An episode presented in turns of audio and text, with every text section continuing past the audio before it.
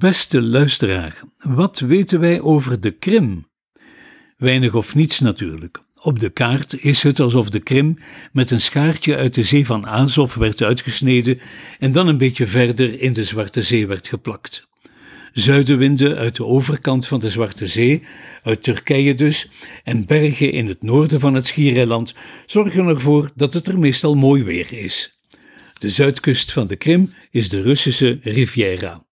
Tot zover wat iedereen weet over dit schiereiland. Ik ben er nog nooit geweest, maar wat wil je? Ik heb wel een pakje culturele en historische referenties waaruit ik u wil vertellen. Maar wie er wel al was en er twee weken lang op het strand lag, weet er in feite nog minder van. Nu is er zo pas een leuk, handzaam en mooi geïllustreerd boekje uitgekomen met als titel De Russische Krim, geschiedenis van een betwist schiereiland. Het vult al onze lacunes op en fungeert tegelijk als een soort historische reisgids. Als we daar ooit nog geraken natuurlijk, maar voor een voyage autour de ma chambre is het ook al boeiend. Het boekje is van de hand van slavist Emmanuel Wagemans, specialist in Russische reisliteratuur, en dat kan je ook hier goed merken. De tegenspraak in de titel zegt waarom het eigenlijk gaat. De Krim is Russisch, zoveel blijkt wel, en tegelijk is hij altijd al een betwist gebied geweest. Het schiereiland is Russisch sinds de Russen het in het midden van de 18e eeuw ontfutselden aan de Osmaanse Turken.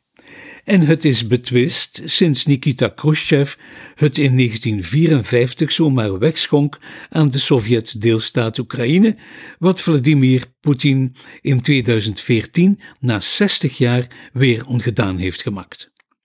Niet dat Wagemans op deze kwestie echt ingaat, maar uit zijn verhaal blijkt in elk geval dat de Krim niet Oekraïens is, of was, of ooit kan zijn. Dat is dus eigenlijk onbetwistbaar. Maar betwistingen, daarvan hangt de Krimgeschiedenis aan een. Zeggen de Krim-Tataren u iets? Of zegt u liever met Emmanuel Wagemans tartaren met tweemaal R, zoals in het gehakte biefstuk à la tartare, naar het verhaal van die tartaren die te paard met plakken vlees onder hun zadel reden om ze, ik bedoel de vleeslappen, mals te krijgen. Zo'n echt krimverhaal. Om het even, deze Tartaren waren zo niet de alleroudste bewoners van de Krim, dan wel de volkstam die er het langst heeft gewoond en wel eeuwenlang, tot Stalin ze na de Tweede Wereldoorlog voor straf, allemaal collectief met één pennetrek naar Siberië of daaromtrent liet deporteren. Zo werd de Krim-Tartaar vanzelf een Krimrus. Wagemans boek De Russische Krim werkt als een herinneringsmachientje. Wat ik hier ga vertellen behoort tot mijn privé krimkunde en staat dus niet altijd in zijn boekje, maar dat hoeft ook niet. Wel, tijdens die Tweede Wereldoorlog waarover zojuist spraken, wilden onze Krim-Tartaren nu en dan eens een verongelukte Duitse Luftwaffe-vliegenier helpen. Het overkwam de jonge Joseph Beuys, die zwaar gewond raakte toen zijn vliegtuig werd neergeschoten, maar in een langdurige coma door Krim-Tartaren werd verzorgd op een manier die de kunstgeschiedenis heeft gehaald. Ze smeerden namelijk zijn wonden in met vet, verbonden die wonden met vilt en redden zo zijn leven. Vet en vilt werden het waarmerk van de artiest Joseph Beuys en bezorgden de Krimtartaren hun terechte plaats in de ontwikkeling van de moderne kunst. In elk geval gebruikte Boyce dit verhaal als zijn hoogstpersoonlijke funderingsmythe. Het hoeft niet helemaal, of zelfs helemaal niet, te kloppen. Dat heeft het gemeen met vele andere krimverhalen. Wat wel klopt is dat het Duitse leger in de Tweede Wereldoorlog de Krim-Riviera gebruikte als villégiatuur voor soldaten en officieren die er op krachten konden komen in enkele van de vele kuuroorden die de 19e eeuw maar ook het Sovjetregime daar hadden achtergelaten. Men vindt daar sporen van terug in die roman Fleuve van Jonathan Little, De Welwillenden, een historische roman over de lotgevallen van een fictionele figuur Max Aue, die alles wat er in vier jaar aan het Oostfront is gebeurd, ook zo gezegd heeft meegemaakt. In de lente van 1942 heeft hij een burn-out opgelopen van zijn vele werk bij de Einsatztroepen die Joden en communisten moesten uitroeien en mag hij twee maanden logeren in een van die weermachtssanatoria op de Krim, meer bepaald in Yalta, waar hij rondloopt in een paradijs met botanische tuinen en een arboretum en een rosarium met 2000 soorten rozen. Daar worden de zieken vanzelf gezond, want zoals Tsjechov eerder al schreef, in Yalta vallen zelfs de bacillen in slaap. De zieke Tsjechov schreef er dan maar zijn verhaal over de dame met het hondje. Sinds 2004 een bronzen beeldengroepje in Yalta. Tsjechov, de dame en haar hondje. Mooie foto in Wagemans boekje. Het aantal zieken en slachtoffers van cholera en pest was 100 jaar voor die Tweede Wereldoorlog veel groter dan het aantal soldaten die in de strijd zelf sneuvelden.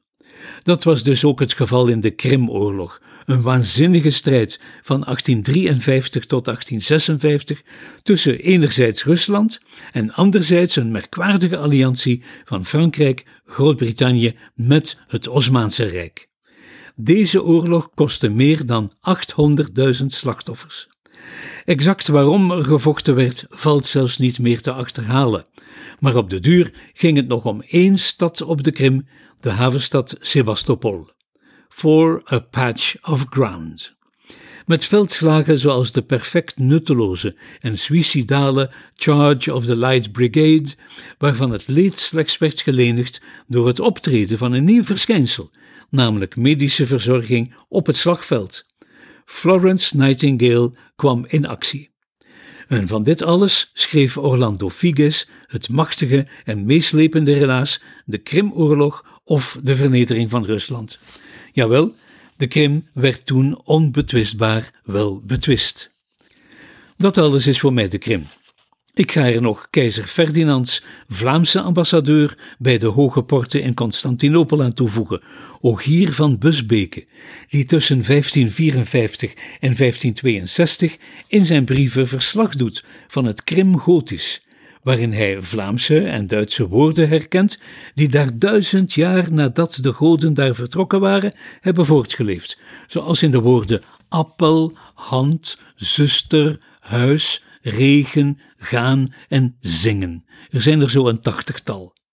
Maar zijn zegslieden waren verdacht, maar toch blijft het fascineren. En die goten van de jaren 300 tot 500 waren dan nog na de oude Grieken gekomen, die in 500 voor Christus steden hadden op de Krim, Ionische steden, en die dus een van hun mythologische verhalen zich op de Krim lieten afspelen.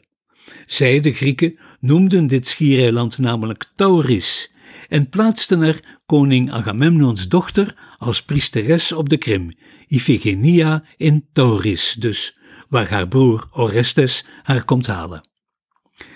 Dat zijn zowat de verhalen die tijdens de lectuur van het boekje De Russische Krim door mijn geest spookten, omdat Wagemans ze in zijn korte bestek niet allemaal kon vertellen. Waar hij wel een goed verhaal over heeft, dat is de zogenaamde Taurische reis die tsarina Catharina de Grote in 1787 naar en door de Krim ondernam. Tauris, naar het woord de Griekse Tauris inderdaad, want dat woord gaf meer allure dan een barbaars Tartaars woord zoals Krim. In het relaas van die reis maken we kennis niet alleen met onze keizer Koster Jozef II, die ook mee mocht, maar eveneens met de toentertijd beroemde Belgische edelman, de prins de Ligne, die jij en jou tot de tsarina mocht zeggen.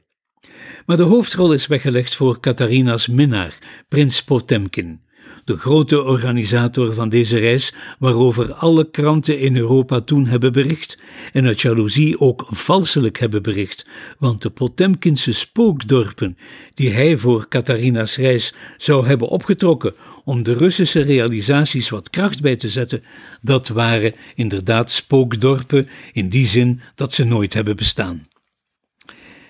Emmanuel Wagemans boekje bestaat wel degelijk. Het is uitgegeven bij Davidsfonds en vormt de perfecte introductie voor wie, zoals ik, niets en veel weet over de Krim, maar het allemaal eens wil kaderen. U kan er zich mee voorbereiden op de reis die u naar de Krim kan maken, van zodra Poetin naar de eeuwige steppen zal zijn verhuisd.